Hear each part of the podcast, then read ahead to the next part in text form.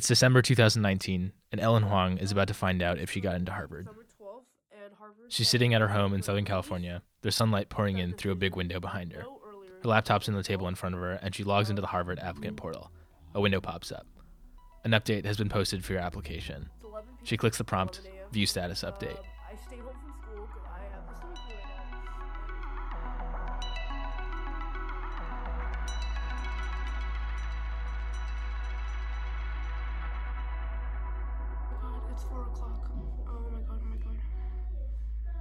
Okay. Oh, they posted. There's a pause as the website loads, then a flash from the screen when the update appears. Oh my god, I got it! Dear Miss Huang, oh congratulations. I'm delighted to inform you that the Committee on Admissions has admitted you to the class of 2024 under the early acronym. I hope you will decide to join us. We encourage you to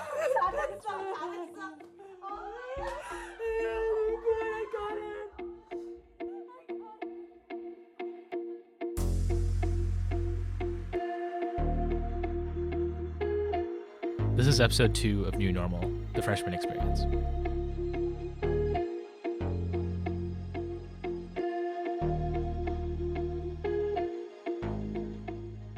Now, if you look up college reaction on YouTube, you'll see hundreds of videos like Ellen's. They all look pretty similar.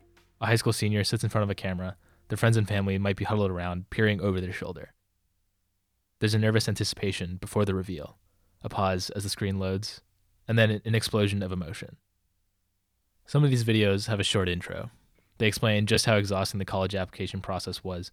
Some of them tell you they used to watch these reaction videos when they were sophomores or juniors in high school, and by uploading their own reaction, they're keeping the tradition alive. There's a strong sense of it's our turn now. So when Ellen got to Cambridge earlier this month, the pandemic version of Harvard was a little disappointing. Very disappointed um, because I had like one of the reasons why I came to Harvard is I talked to a student, um, Simon Lamar. He's a swimmer here at Harvard, and he like hyped it up so much, and he was talking about all the experiences he had, and like the culture was the reason why I applied to Harvard. Um, and understanding that like I'm not going to be able to get that same experience, and like I'm missing out on that, it was definitely a sense of disappointment um of not being able to have like these like great you know like crazy experiences that people talk about their freshman year and a little bit of fear of like oh my gosh i'm not going to be able to make friends until like sophomore year or like when everything goes back to normal and um it's going to be so hard making friends and i'm just going to be studying and you know um, So instead of having these great, crazy experiences she was anticipating, Ellen's average day is pretty straightforward. She wakes up at 8:30 a.m. She prepares for the day. She goes to class at Resume, maybe has an appointment with the Academic Resource Center, Lucy, nice to meet you. then grabs a cold lunch from the dining hall and microwaves it in her room. More class, microwave dinner with roommates, then Netflix, TikTok, etc. before doing homework for the rest of the night. I wasn't expecting having to like go out this much and like be more like approaching to people because like I never really was one to just like say hi to a random person and just like start talking to them. I was you know a bit more shy, I guess. Um, but then in college, that's like at least right now, that's like ninety percent of people meeting is just putting yourself out there and be like, hey, like I like your outfit. Um, you know, my name's Ellen, and like doing this whole introduction. Because of COVID restrictions, it takes a lot more effort to meet people. One of the biggest things, for example, is you can't hang out with people at the dining hall. In a normal year, the dining hall is where you meet new friends, old friends, friends of friends. Now you pick up a cold meal, microwave it in your room, and eat it there.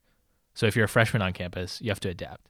Hannah On, class of 2024, has been experiencing some of the same difficulties as Ellen.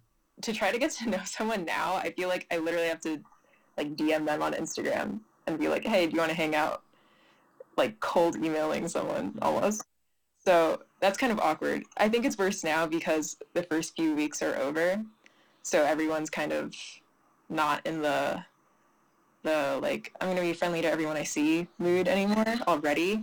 So that's kind of scary for me because I feel like I still haven't solidified like a lot, like a decent group of friends. Um, and it's also hard living in a river house. I bet it'd be worse if I was in the quad, but it's still bad here. Just because if you're in the yard, there's at least like a bunch of other freshman dorms there, and everyone shares a courtyard, so there's a higher chance that you can meet people that way. But um, Everyone I talked to seemed to agree that freshman year is just a really important piece of the college journey. It's a huge step towards independence for most students, and it's a completely new world, both academically and socially. For freshmen, there's a sense that everything over the last few years of high school led to this, and you can definitely see that in those college reaction videos on YouTube. For the high school seniors who dream of acceptance to Harvard, countless hours of stress, work, debate tournaments, piano lessons, SAT prep all come down to that one pause when the website loads their application update. Part of that anticipation for Hannah also came from seeing her brother go to college. Well, part of it is because my brother, who's eight years older to me oh, than me, oh my gosh, eight years older than me, uh, he changed so much in college. Like he did a full 180 as a person. So, like me growing up and seeing that, I was like, wow, college is so probably so pivotal to every single person and their lives. So that's what I was thinking, and I was like, every single year of college is so so so important. I'm not gonna let even like one year be abnormal. Like I wouldn't want one year to be abnormal. So if we bring all these pieces together, there are quite a few things that might be running through your mind as a freshman, and I think this part's important to understand what the experience is like. There's some sense of actualization, that being at Harvard is the fulfillment of all your college hopes and dreams. There's fear, fear of the new school environment, fear of not being able to make friends, there's also this looming idea of what the freshman experience is supposed to be. To quote the classic Harvardism, it's transformational. And on top of all that, there's the pandemic.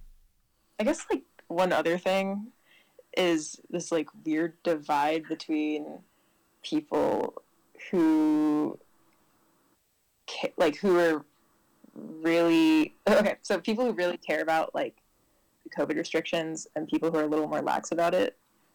And that just creates such an unexpected barrier um, in terms of like socializing you know? Because without covid that wouldn't even exist you know and that's something like i've had to face as well where do you like fall on that i think i'm like more lax about it but i'm also not trying to like go to parties by the river where people are like in a mosh pit you know because i feel like that has also been happening. The Crimson has reported on these parties at the river. Basically, freshmen have been gathering in big groups, unmasked, sharing drinks, and standing way too close to each other. There would be groups of freshmen, like pretty big groups, I would say over 30 people, um, meeting by the river and just like having a party, I guess, but a lot of them wouldn't be wearing masks and they'd be standing really close to each other.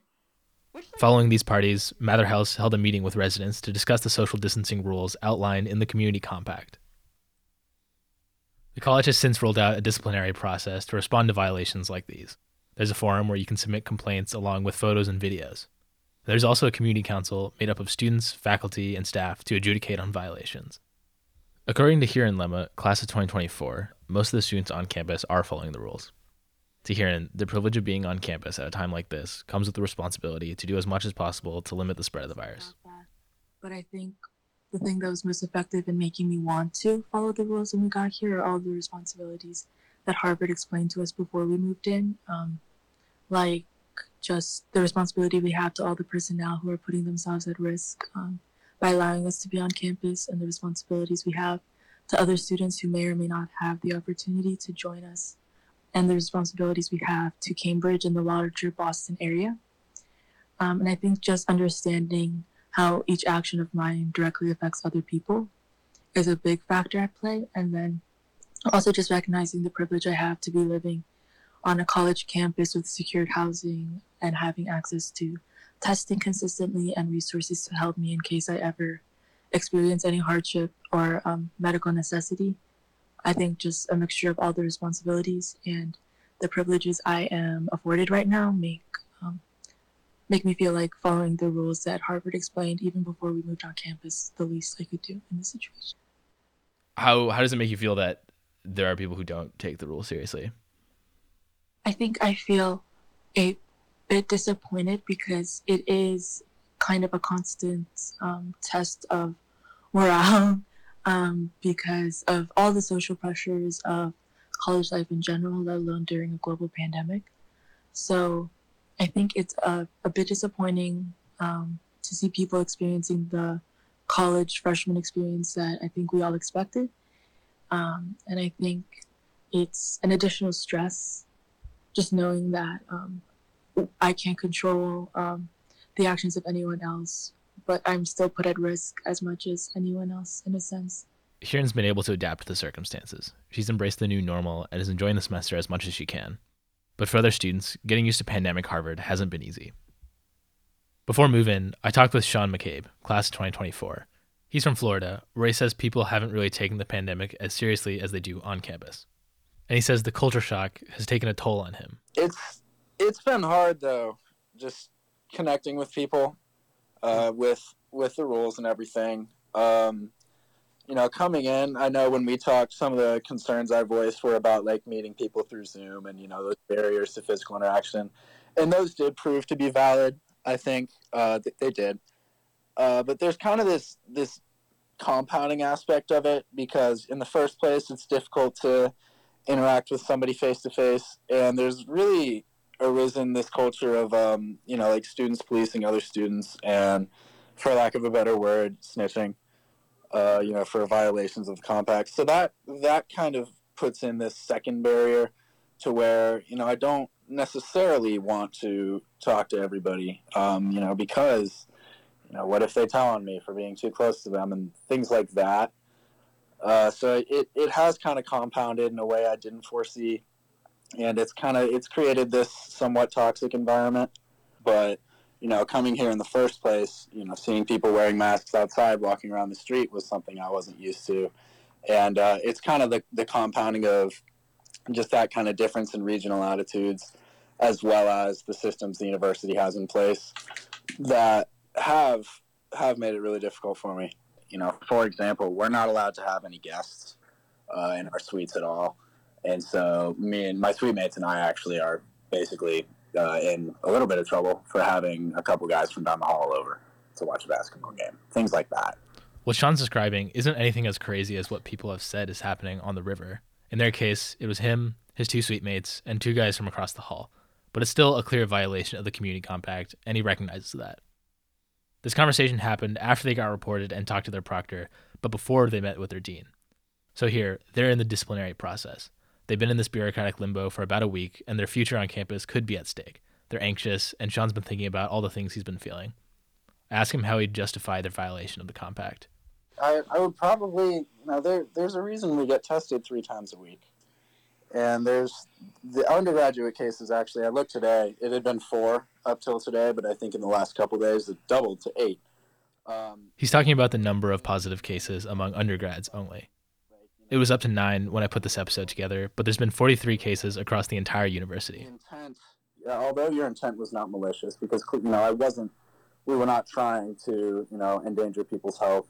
Uh, the impact remains the same, and it's it's kind of like what what impact is there, and I, I feel nervous uh, like articulating an opinion like that because I know it doesn't blow over well, and uh, you know I, I suppose I don't have a, a valid answer for that other than I'm making friends and it's the playoffs are going on right now, and there were like two game sevens last week. um, so like, because there are like stories of other schools, um, like people getting sent home basically, like uh, like mm-hmm. Colorado College um quarantined off like entire buildings. UNC yep. had like clusters and sent people back. oh um, yeah. So like, do you feel? like I don't know, like what responsibility do you think like you have in in that sense? Mm-hmm. Yeah, and it, it's funny you mentioned UNC because like before I found out I got into Harvard, I was I was pretty much going there, and like the dorm I was supposed to live in had an outbreak within like three days, and so yeah, like we've seen disasters go down in other states. Basically, every friend I have in Florida um, has COVID right now, or did like a couple weeks ago, right? And um, you know, I I think that it's a blessing that we're still here and that things are going as well as they are, and I think that's a testament to the community that we have here. Um, but in, in practice, it it has, like I said earlier, it's taken a toll on uh, my my mental state. And if if I'm honest, I i- if I had known that this was going to be the, the reality of my time here, I probably would have just taken a gap year. yeah. So if you were to do it again, that would be your decision. Yeah. Sean and his roommates met with their dean on Friday over Zoom, and I caught up with him afterwards. Okay, cool. Um, so yeah, what? So how did your meeting with the dean go? Uh, it, it went well. Um, you know, I think what something I kind of alluded to a little bit uh, the first time we talked was that, like, I know at the end of the day, part of the problem is me and just kind of dealing with uh, how I feel, right? It's not all external. And uh, it was it was quite constructive. I think we're going to be going to the uh, talking to the actual council sometime next week. But you know, we we gave her the details of what had happened, and you know, obviously, there's no question that it was like a violation of the compact. And you know, so I asked her what avenues they might take as far as like a response goes, and you know, she pointed out that it's it's far more just educational than anything. So we kind of reflected on why the compact's in place and what it's there for. And obviously, the uh, the first thing that comes up is like public health and safety, and you know that's that's really been hammered in everywhere. But she pointed out a couple other things that really stuck with me. Uh, you know, the first being that you know students on campus provides jobs. You know, as far as like housing and dining. Um, and then like the seniors coming back in the spring is really contingent on the fall working out, right? And uh, you know, I I get that because my senior year of high school got cut short, and the senior year of high school I doubt compares to senior year of college. Um, but that's not something I would wish upon anybody, right? Um, you know, and so for for their sake, uh, that's you know something else I'm keeping in mind. It is it is bigger than myself or you know my roommates.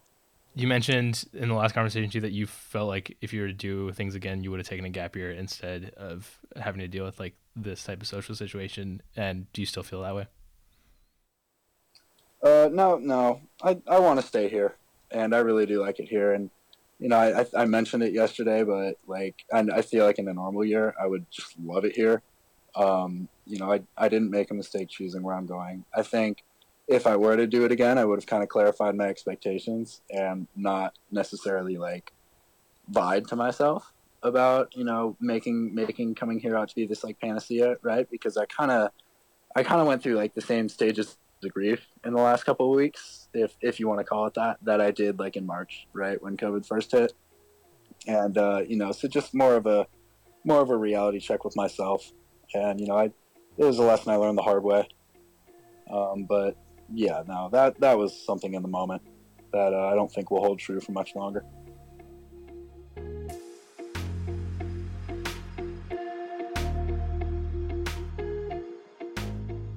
New Normal is a podcast about Harvard students in a pandemic. It's produced and edited by me, Kai McNamee. This episode had some help from Jason Lamb.